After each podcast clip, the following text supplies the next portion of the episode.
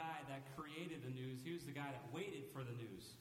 It was his job to sit through the night, somewhere on the wall, possibly on a tower, someplace with a view, a, a perspective of the surrounding terrain, and to wait. That was his job, to wait.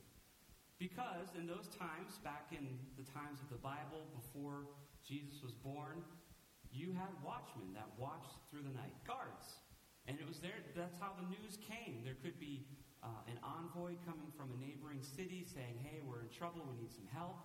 They would arrive in the night, and it was the guard's job, the watchman's job, to wait for the news and then communicate it in a way that would be helpful. I guess you could refer to it now as a 911 dispatcher. He would also be responsible for seeing if there was an invading army that was sneaking up on the town and trying to take it unawares. And so they would sit night by night by night by night through the long watches, and it was their job not to create the news, but to wait for the news. A messenger, something that was going to be distressing, something that needed to be brought to the attention of the leadership of the town or the capital. And so Habakkuk, the minor prophet that we are going to be studying today, was a guard. He was a watchman. Now, the funny thing about Habakkuk is one of the ways he would entertain himself, or one of the ways that he would occupy himself through the long watches of the night, while he's waiting for the news. He has nothing to say. It's, it's a quiet night. Is he would begin to reflect on the injustices that he saw not only in his life, but also in his city and in his country. And you know how it is when you're up at that time of night and your mind is occupied. He begins to get himself pretty riled up. He begins to get himself pretty upset. It's real easy to have a focus that's centered on our own concerns and worries and fears, especially when it's in the wee hours of the morning or the dark hours of the night. Something about being up and about during the day and interacting with people helps us uh, to gain a clear perspective on things that can preoccupy us throughout the night. Habakkuk didn't have that privilege. And so he got himself riled up pretty good. And we've been looking through the minor prophets. There's a metaphor that helps us understand what God is trying to communicate to the people of Israel in each of the 12 minor prophets. There's a message that is delivered by each of the 12 minor prophets to their listeners right around 600 or 700 BC. And then there's a gospel message, there's a gospel application. Well, the metaphor for Habakkuk is the gutsy guard because he would let God have it through the watches of the night. He would just fight. He would just, he was so riled up about injustices that he saw in his own life, and in his own people, in his own nation, in his own city, that while he's waiting for the news to come, he uses it as an opportunity to cry out to God and say, I'm waiting to hear from you too. And honestly, I'm a little ticked off. And so, you know how it is. Sometimes you have these moments where you're praying a prayer to the Lord and some time goes by and you come back and maybe you look at your prayer journal or you think about what you were praying to the Lord and you're like, I can't believe I said that to God. Like, if anybody talked to me that way, we'd be having words right now. Because just out of the depths of your emotion, the depths of your pain, you express yourself clearly with some emotion. Well, that's what Habakkuk did. Night after night after night after night. He brought, and the Bible doesn't even try to clean it up, his complaint before the Lord. Habakkuk has two complaints. Let's explore the metaphor first, the image of the gutsy guard, the one that just lets God have it through the watches of the night because he's upset about things going on in his country and in his life. The metaphor is most clearly depicted in Habakkuk chapter 2, verse 1. We find this. This is Habakkuk speaking. I will stand at my guard post and station myself on the lookout tower. I will watch to see what he will say to me and what I should reply about my complaint. He's calling God out. I'm waiting, God. I'm not the news maker. I'm the guy that's waiting for the news. And while I'm waiting to see if there's a messenger or a warrior or some threat or challenge to Jerusalem, most of all, here's what I'm complaining about. I want to hear your response that I can make a better reply back to you, so that we can keep fighting. He's the gutsy guard. He's the precocious watchman. This is Habakkuk. And Habakkuk is so refreshing because as we read his complaints, we're like, thank you. I've been wondering that myself. And I have a few other areas of my life that I'd like to bring to your attention while we're at it. And so it's really refreshing to look at Habakkuk and this metaphor of the gutsy guard as he's bringing his complaints before God. His first complaint can be found in Habakkuk chapter 1 in verse 3. He begins by saying, how, Lord, Lord, how long do I have to wait for you? I feel like I've been complaining to you for a while. I have these concerns, I have this complaint, but I feel like you're silent and I'm getting tired of waiting for you to answer me. This is how Habakkuk, the book of Habakkuk, opens. And then in verse 3, we see his first complaint. This is Habakkuk talking to the Lord. Why do you force me to look at injustice? Why do you tolerate wrongdoing? Oppression and violence are right in front of me. Strife is ongoing and conflict escalates. Basically saying, hey, look, I'm just a guy. I'm a man. But if this stuff strikes me as wrong, why doesn't it strike you as wrong well? If it's born all of my patience and now I'm out of patience with these different situations where evil is prospering, if you're God and if you're righteous, then how can you be okay with waiting longer than me? Talk to me. Give me an answer. Let's hash this out. I got nothing but time. This is, this is Habakkuk. And honestly, that's a great question. All of us have wrestled with that same concept.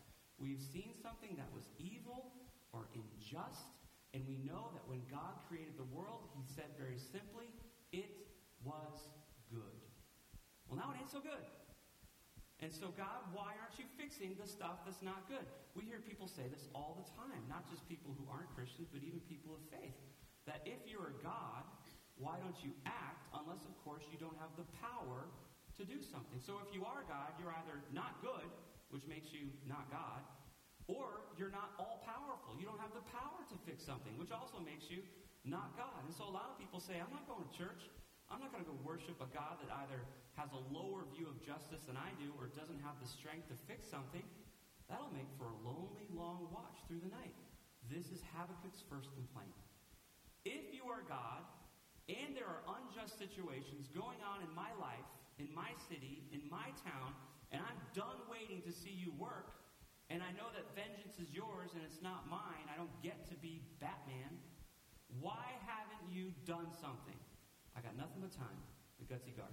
I'm not going anywhere. I have a clear perspective, not only of the surrounding fortifications of Jerusalem, but also of what's happening inside of town and a life that I love. Wow. See, he's a minor prophet, but he has a major message. It's a really good question. Goes on to his second complaint, Habakkuk chapter 1, verse 13.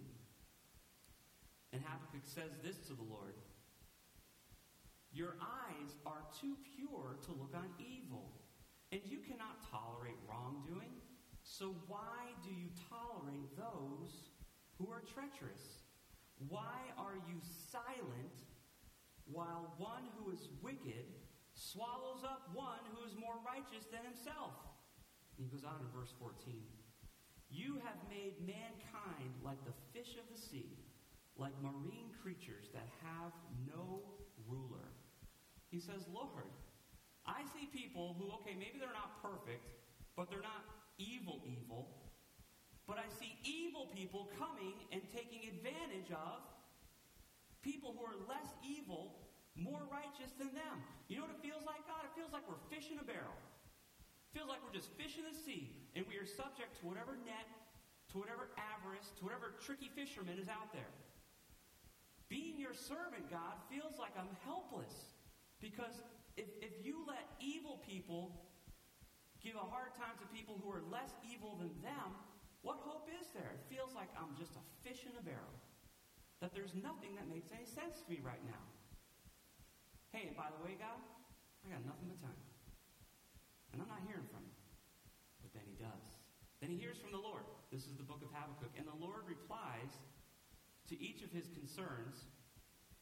And we're going to, the, the first reply is Habakkuk, I'm about to do something about the evil and the injustice in Jerusalem, and even if I told you what it was, you wouldn't believe me, so just wait for it. This is the first reply. Not entirely satisfying, but the Lord does reply and says, I'm going to deal with it in a way that you're going to have a hard time understanding. And then uh, the second reply we find in Habakkuk chapter 2, verse 4. So the metaphor is a gutsy guard, asking questions we have probably asked through the depths of the night.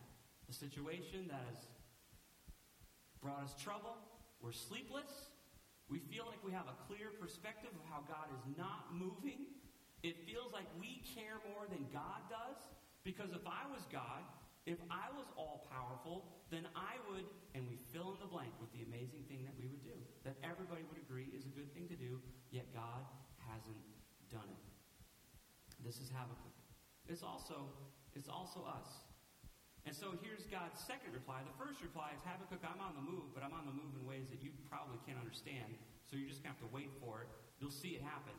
But it's surprising. It's going to take you by surprise. Habakkuk chapter 2, verse 4, we find this text, which is God's reply to his second complaint. God begins by saying to Habakkuk, I hear you. I got you. I hear what you're saying. Why do I allow evil people to torment people who are less evil than they? Instead of judging evil people, I let evil people prosper at the expense of less evil people. I hear you. I got you. Here's your answer. Here's a vision. Let me make it really clear for you. You're a watchman. You're waiting for a messenger to come with a message from some other city, some other town. It could be a request for help or just the news of the day. You're waiting for a messenger. I want you to write this answer down that I'm about to lay on you in letters that are so large that were you to carry it and run with this message like a messenger, that the letters are so large that you can read it while you run. Because this is how clear this answer is going to be to you right now. I hear you. And here's my answer it's coming in large, clear letters, and it's very, very simple. And here it is Habakkuk chapter 2, verse 4. Look, his ego is inflated, he is without integrity, but the righteous one will live by his faith. Because God has just gotten done saying, write down this vision, write it clearly so that one who's running can read it. The vision is yet for the appointed time. Wait for it, even though it delays. Proud people are going to be proud. Haters are going to hate.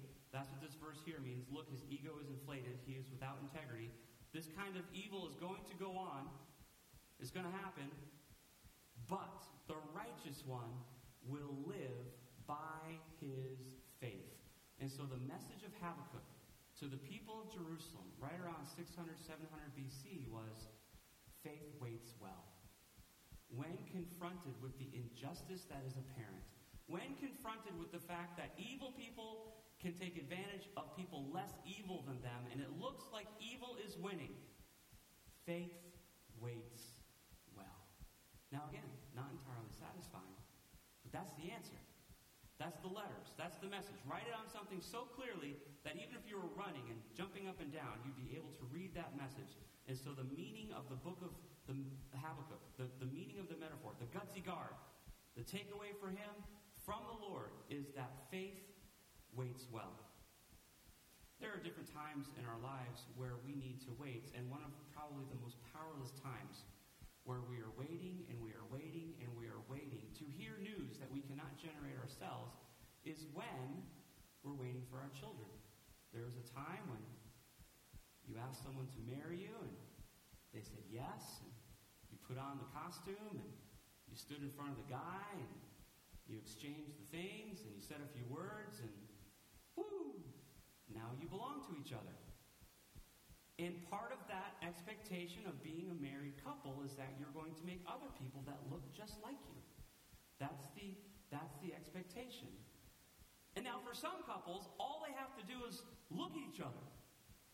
And hey presto, there's like a whole fleet of them running around. Now, River Church is we're a G-rated church. Sunday mornings we're G-rated.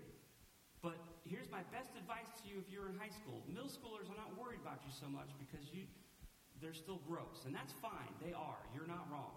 So just live right there. But when you get to be in high school, you actually start to think that maybe the other ones aren't so disgusting and gross. Here's Pastor Josh's, don't ever forget this, always bear this in mind, advice about dating. You can sit next to them, you can talk to them, you can be polite to them, you can spend time with them, but do not, under any circumstances, look them in the eye. When you look someone of the opposite gender in the eye, you get tingly. And then, and then things begin to happen, and you're trapped. Don't do it. And I can prove that it's magic because for some couples, when it comes time to have kids, it seems like all they have to do is look each other in the eye and, hey, presto. There's eight of them running around looking just like them. And then for other couples, they look each other in the eye because they're married. You only get to look someone in the eye if you're married to them. That's the rule. Don't lock eyes with someone to whom you are not married. Bottom line.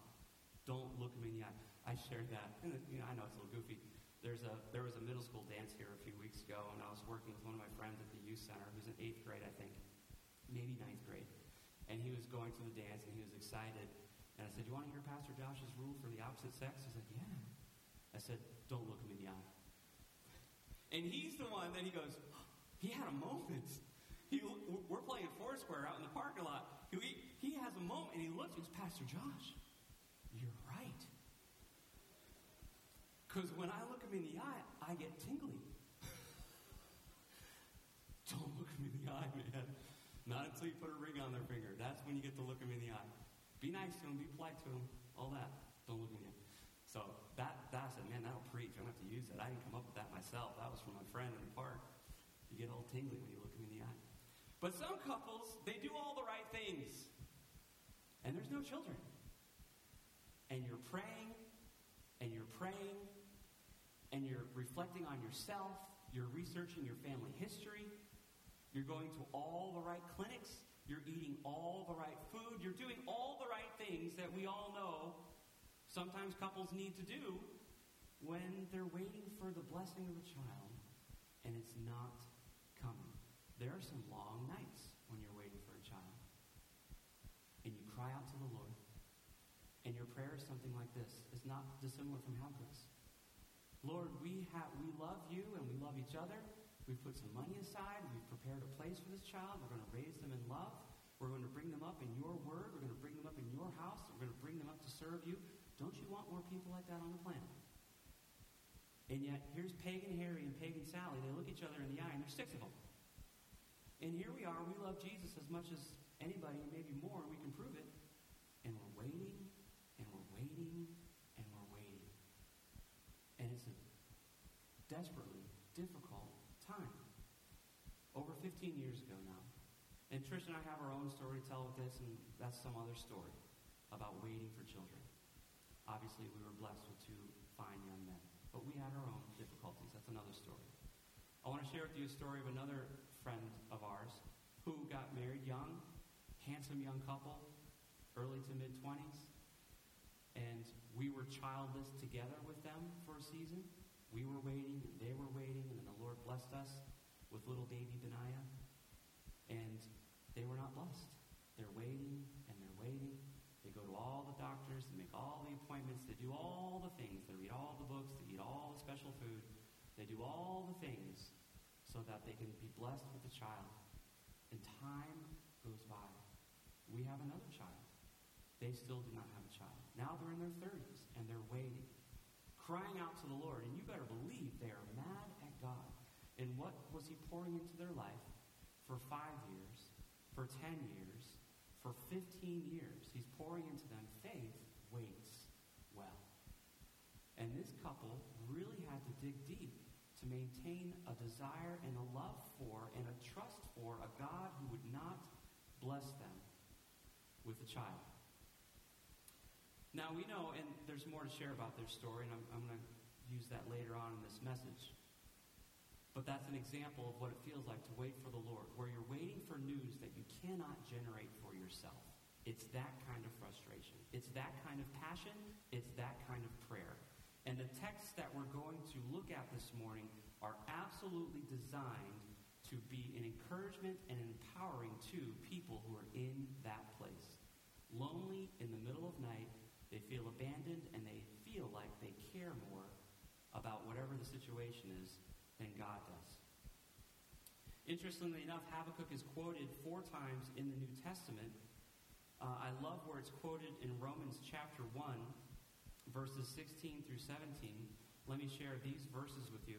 Would someone do me a favor and prop open one or two of the doors? Maybe I'm the only one that's getting pretty warm, but I have a feeling. Thank you very much. That'll get a breeze going. Thanks, guys. Chapter 1, verses 16 through 17. We've been exploring the New Testament use of the Old Testament minor prophets to understand what the gospel message is. The answer to Habakkuk was faith waits well. They were looking forward to the advent of the Messiah. They had to look back to see God move in their history. Looking forward was a blank slate.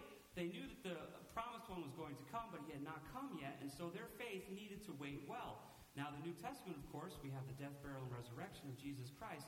It's fascinating to see how the New Testament authors apply the truths of Habakkuk now that Jesus had come back and had been raised from the dead. A time that Habakkuk is quoted in the New Testament, Romans chapter 1, verses 16 through 17. Paul is just getting done describing what a wicked and evil world we live in. That this place, it looks like God is not doing anything.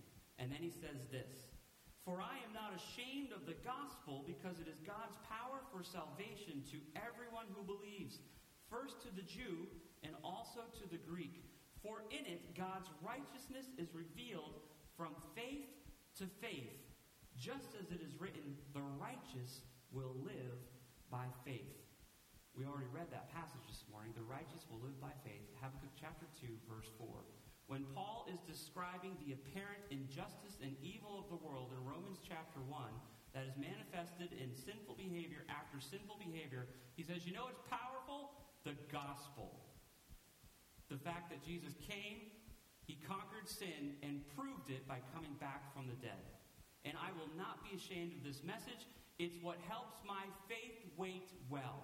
I can look back to seeing what God has done as the ultimate answer of solving the injustice and the sin of this world. Powerful passage. I'm not ashamed of this message because the righteous will live by faith. It is God's power to salvation, a decision of faith, as explained by Habakkuk. It feels like, if you go back to Habakkuk, you're waiting and waiting and waiting and waiting and waiting and waiting for deliverance, and nothing is happening. And then you make a decision of faith and it is the power of God unto salvation. Let's explore that decision of faith because Habakkuk, this same passage is quoted two more times in the New Testament. Are the kids screaming and yelling and distracting some of us in the back? Wow.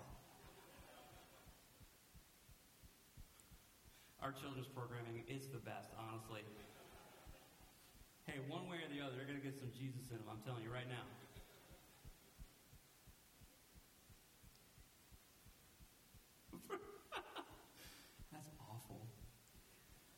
if we need to close the door for sound, that's fine. I just don't want you guys to fall asleep on me because it gets warm in here. So, the power of the gospel for salvation. The righteous will live by faith. Another time that that same passage is quoted in the New Testament by Paul can be found in the book of Galatians, chapter 3, verse 11. Paul is speaking to the Galatians, and he's acknowledging that our pasts are very powerful. Because you see, this couple that we had been friends with now for over 10, going on 15, soon to be 20 years, they now had a past of infertility. They had medical documents from tests that they have both been through certifying that scientifically, medically, humanly speaking, there are no cute, it doesn't matter how long they stare into each other's eyes, there are no kids coming their way. Now they have this as their that's powerful. That begins to shape your present, right? When you feel that God has left you in this position alone, and now you have documents, now you have history, now you have memories, now you have proof that your God is not as powerful as you need him to be. This is what Paul is addressing in Galatians. He's saying, You guys have been trying to earn your way to God for a really long time. How's it going for you? It's not going very well at all. And then he says this in Galatians chapter 3, verse 11. Now it is clear that no one is justified before God by the law because the righteous will live by faith. The power of the gospel to heal the past. The power of the gospel to overcome our history. The power of the gospel to overcome the proof. The power of the gospel to overcome what is a fact, which has been, it doesn't look like God has been doing much. Which places me in a position right now where I'm not waiting well. In fact, Habakkuk chapter 2 and verse in chapter 3 goes on to, into five ways that we don't wait well. That's a whole other sermon. I had to cut it out of this message. But Habakkuk goes at length to describe what it looks like when we don't wait well. I decided to focus on what it looks like when we do wait well. And the first step is the death, burial, and resurrection of Jesus Christ makes all the difference of the world. It is the power of the gospel for salvation because, according to Galatians chapter 3, verse 11, it eradicates our attempts to be righteous on our own. None of it matters. The times that we succeeded and the times that we failed. The bottom line is it comes down to the power of God to save because the righteous shall live by faith. Do all the good things, serve the Lord powerfully after making a decision of faith and dealing with the reality of. And so our friends, dealing with the reality of their past, they have medical proof now that they're never going to be able to have children, are now 40 years old. Time has gone by. I'm talking about people that you're friends with for a long time. And so, after much prayer and deliberation, they decide to adopt. So they travel to China a couple of times. And they meet and fall in love with not one, but two little Chinese twins, babies. And they adopt them when they're 40 years old and bring them home and love these kids and raise these kids and give them. It's been 15 years of waiting to be called mom and dad. It's been 15 years waiting to bring someone to church. It's been 15 years storing up this love and attention and devotion and finances. I believe it was a $40,000 And they were thrilled. And the Lord blessed them with two beautiful little girls who were born in China who were abandoned at birth. Brought them home as infants when they were 40 years old. And so the Lord began to heal their past. He, they began to see God in a new way, in a fresh way, because they made a decision of faith. You know what? We accept that the past is the past. There's nothing we can do about it. We understand all of the documentation and the testing. That does not mean that we cannot be parents. We're going to make a decision of faith and invest ourselves, literally, in every way, in raising two little ones from China who were abandoned. And so the Lord began to do a work of healing in their lives. They became a mom and a dad at 40 years of age. The writer of Hebrews also quotes from the book of Habakkuk in Habakkuk chapter 10, oh, I'm sorry, in Hebrews chapter 10, verse 38. The author of Hebrews is writing to these people, and he's saying, uh, You have a future with the Lord. You have endured so much. You have been through so many difficult times. Don't stop now. He's delivered you from the power of your past. The gospel has been applied to your life. It's the power of salvation. And you've seen, as I wrote to the Galatians, that it deals with the power of our past the good things that we've done and the bad things that we've done, it comes down to a decision of faith. And you've made that decision, and you have since persevered through many difficult challenges. And he goes on to say, You have a promise for your future. Don't stop now. Here's what he writes in Hebrews chapter 10, verse 38. Uh, verse 37 For yet in a very little while the coming one will come and not delay. Verse 38 But my righteous one will live by faith. And if he draws back, I have no pleasure in him. Having made a decision of faith, don't recant your decision. Don't rely on good works to draw you closer and closer to the Lord. Because you've been through some difficult times, you survived those difficult times. Keep your faith fresh. You have a future. Keep your faith alive. Because whether it's dealing with past grievances or things that you've overcome in the past or your fear of the future because more bad things might happen, The righteous live by faith. And what that means, according to the gutsy guardman, is faith waits well. Faith waits well. And we dig deep in the death, burial, and resurrection of, of Jesus Christ from the dead, Habakkuk had to look forward. He couldn't envision it. He couldn't see it. We have the privilege of looking back to it and knowing exactly what God's provision is. And it allows us, whether we're dealing with past consequences of sin or future fears, to make this our own. Faith waits well. Habakkuk is quoted one more time in the New Testament. It's in the book of Acts. And it's a different passage this time. Uh, he, uh, Habakkuk chapter 2, verse 4 is quoted three times in the New Testament, and Habakkuk chapter 1, verse 5 is quoted once in Acts chapter 13. And it's going to crack you up. This is a sermon that Paul is delivering to the first century church. And this is what he says in Acts chapter 13, verses 40 through 41. He's basically saying to the people, You could have never anticipated the death, burial, and resurrection of Jesus Christ from the dead. You didn't see that one coming. Even though we have the New Testament and the prophecies, nobody saw that one coming. God did something new. God did something peculiar. He did something that we could have never anticipated. And so what? Faith waits well. Because God is doing things that is just going to continue to surprise us. If he sent his son and then killed him and then brought him back, don't think he's done being crazy. There's more crazy ahead. Faith waits well. This is his sermon. And he quotes in the context of his sermon from Habakkuk chapter 1, verse 5. Paul says this in Acts chapter 13, beginning in verse 40. So be aware that what is said in the prophets does not happen to you. Look, you scoffers, marvel and vanish away, because I'm doing a work in your days, a work that you will never believe, even if someone were to explain it to you. That's a quote from Habakkuk chapter 1, verse 5.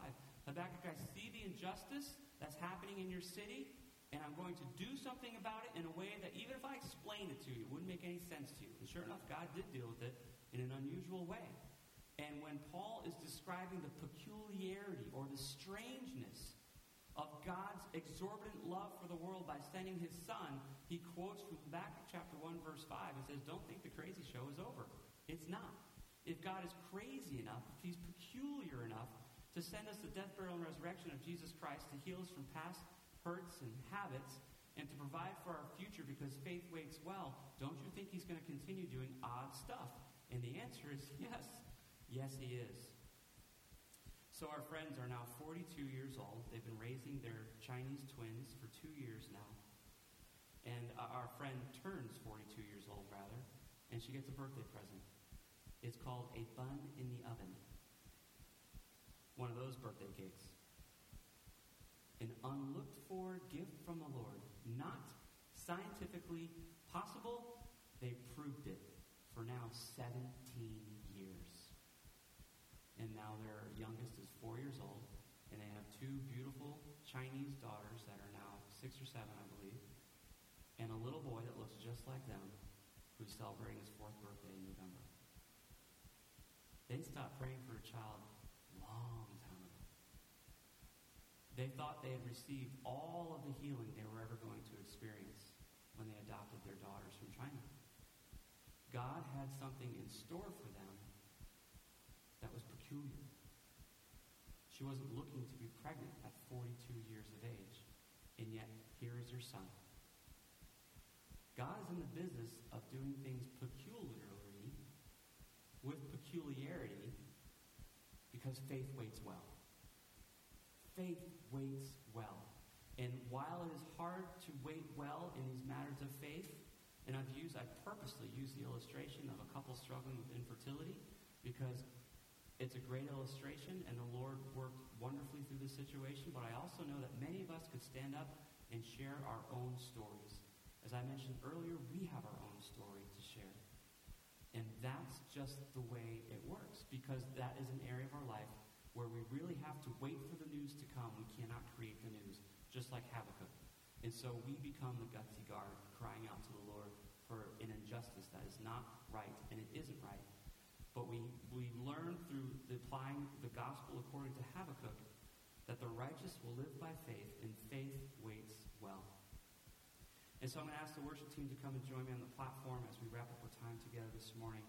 And here's our concluding thought. Here's our concluding application.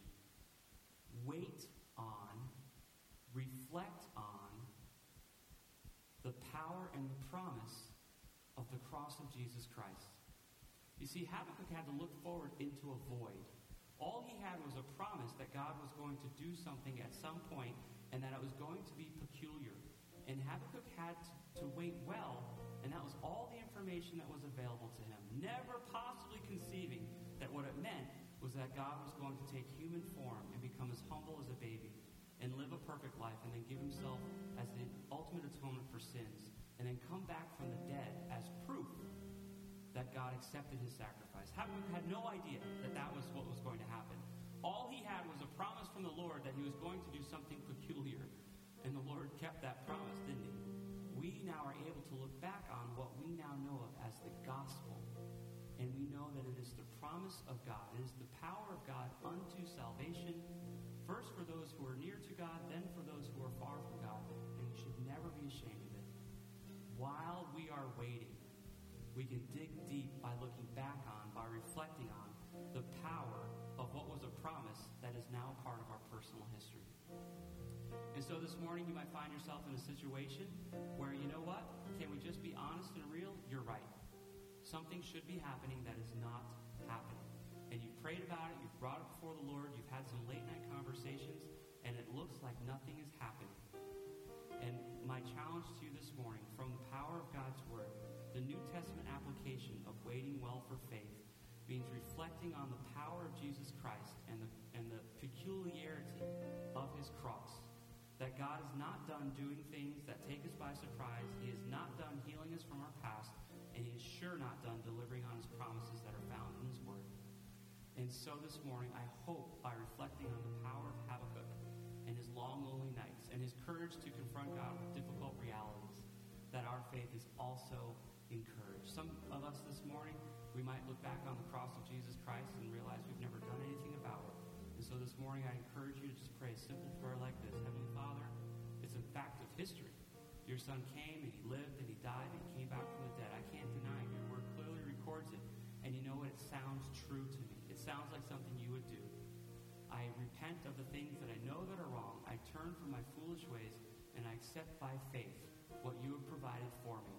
No more efforts on my behalf to try and please you, whether they're good efforts or bad efforts.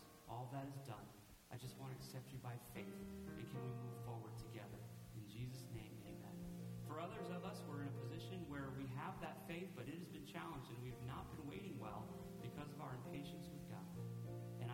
Morning that you're able to spend a few moments in prayer as we sing and wrap up our time together this morning, remembering on the power and the promise and the peculiarity of the cross of Jesus Christ. Would you join me as I pray? Heavenly Father, thank you for the power of your word. Thank you for someone like Habakkuk who just strikes us as so honest and so real, and in so many ways, so much like ourselves. Father, I pray this morning that you would give us the courage to make decisions of faith where decisions need to be made. Because, Father, for some of us, it feels like we've been crying out for a long time and there's been no response. And even bringing our petition before you again is an act of faith because we're afraid that we're going to be disappointed.